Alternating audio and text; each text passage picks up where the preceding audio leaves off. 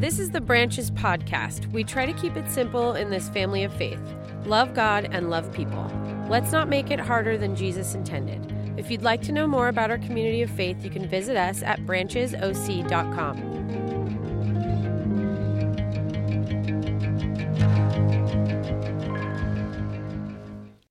So, as we've been talking about loving God and loving people, we've especially started to look at what it means to share your faith. And a couple weeks ago, we talked about inviting those that you're invested with. Um, invest and then invite. But what are we inviting people into?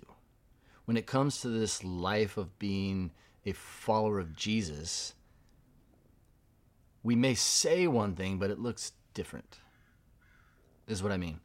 Uh, a few years back, we went to Mongolia and we ran this uh, youth camp. And so the way that the school system had set it up, they said, "Yes, you can. We want you to come and share about Jesus." They, there was no churches there. There were no um, outward expressions of people following Jesus, but they were open to it. And they said, "Please come and run this camp, and then share what you want to share." So we did the camp, and at the uh, at one point during the week, we we gave people the opportunity. These these kids, these 120 kids, we gave these teens the opportunity to make a decision to follow Jesus. And so as I'm looking at that and processing through that, and I invite them, all 120 stand up. And I remember the younger me would have been like, this is fantastic. This is amazing. But as that happened, I, I was like, meh, I don't think they understand what I'm saying here. I found out later that for that particular culture, it's, it, it can be viewed possibly as um, taking one God and adding it to the bag of the other gods you have just to be safe just to have all the bases covered. Not so much for heaven, but just to, to appease the gods. And so as I shared this, I thought, I don't, it's harder than this. If you knew what it meant, if you knew what you were being invited into, you wouldn't just raise your hand. So we came back a year later and we were visiting the schools. And so they were doing another camp and they were asking if there were any kids that had been before. So they're sharing with his class and this student uh, raises his hand and says, A year ago, I went to this camp, and a light went on in my heart that hasn't gone out since. That's what we're inviting people into. So when those 120 stood up, I said, okay, let everybody sit down. I really want you to understand what this means and then they all stood up again. So I don't know who understood and who didn't, but I do know that not 120 of them all made decisions to follow Jesus.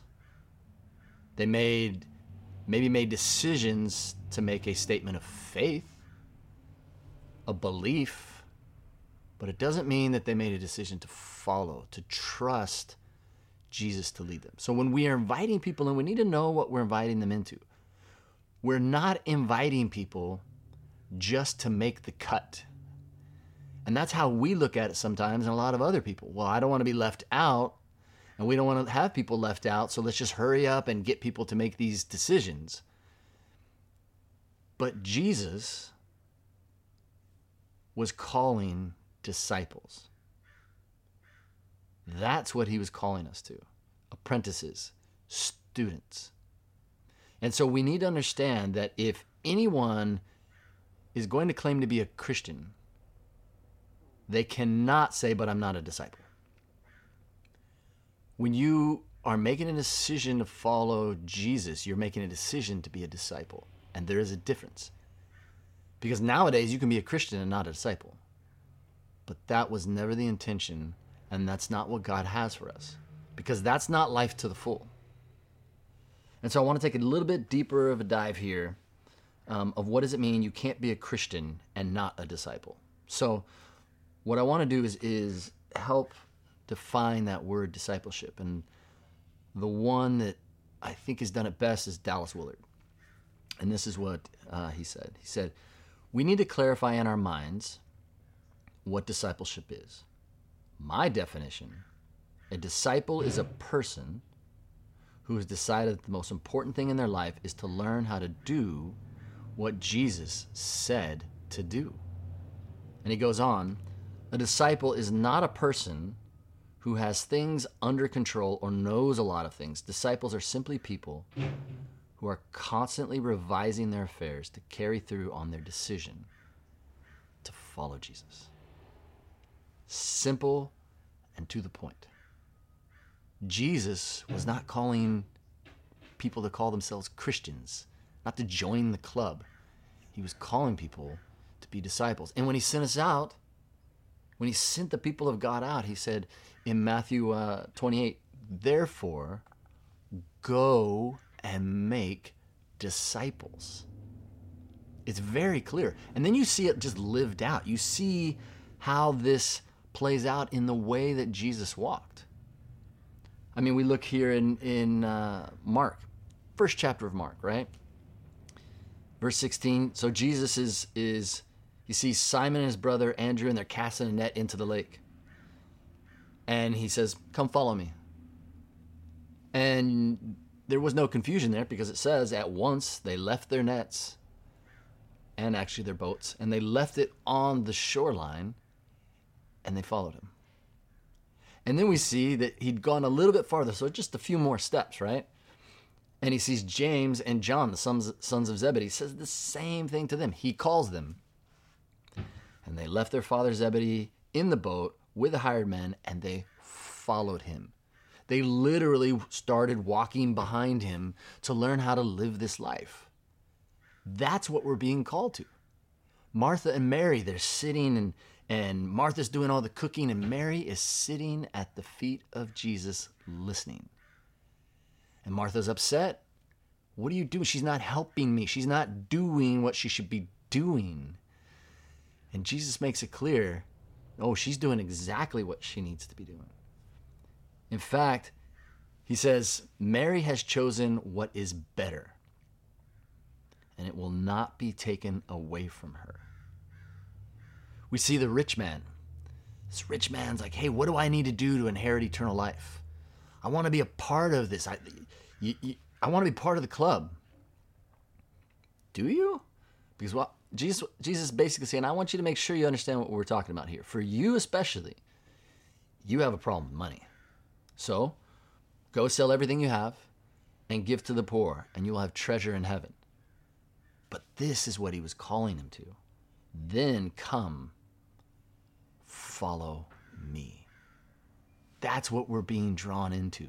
That's what this life is to look like. And so when I think of how this plays itself out, we're getting ready to, to plant our church um, before next summer. And as we're preparing our hearts and our minds, if, if you're from branches and you're listening in, then this is to prepare us. If we're investing in inviting, we need to understand what we're inviting people into, what our hope is. Because when you go to these large um, festivals, these large uh, crusades, they're beautiful. My father in law came to the Lord that way and is still trying to walk with him today.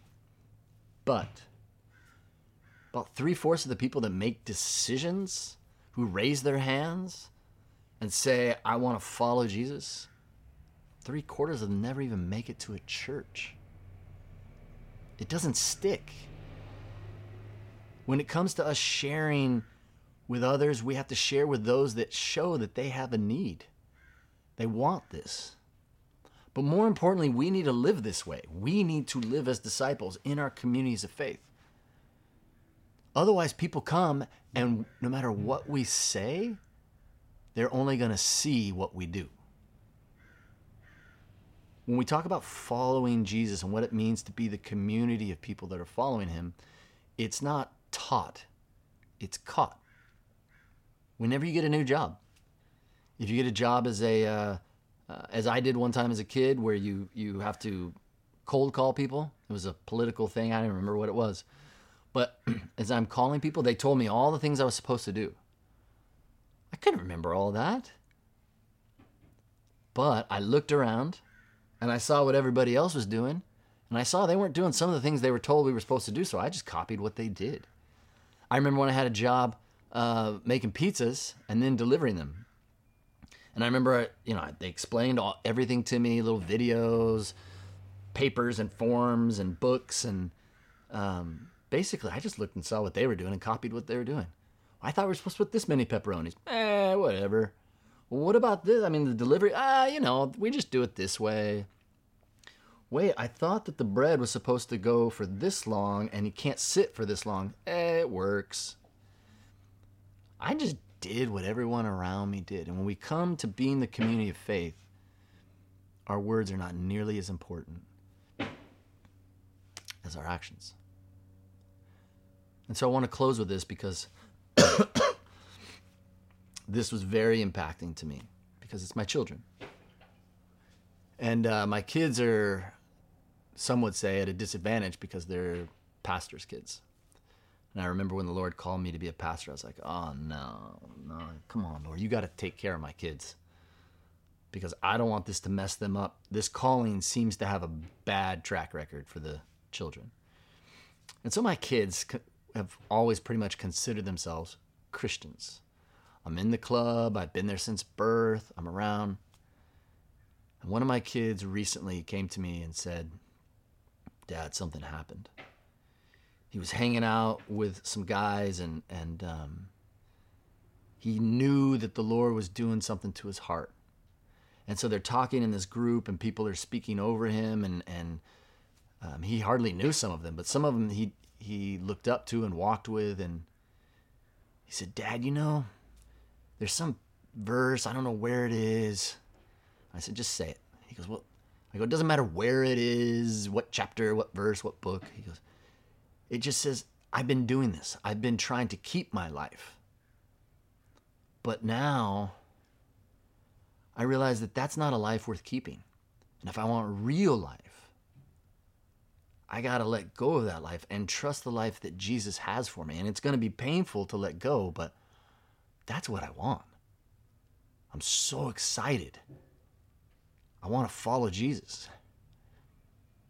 The verse he was referring to was Luke 17 33, and it's in several other places, said different ways because it's a constant theme. Whoever tries to keep their life will lose it, and whoever loses their life will preserve it. And in other places, it said, Whoever wants to keep their life will lose it, but whoever loses their life for my sake will find it. That is my hope and my prayer for those that I love so deeply, my children, and for our church. I don't want us to settle for being Christians. I want you to know the full life of what it means to follow Jesus, to let go of the life that you have and say, Lord, I'll do whatever you want. I want to be a disciple. I want to learn to live as you are calling me to live. I'm going to follow you. I hope that's helpful. I hope that's insightful.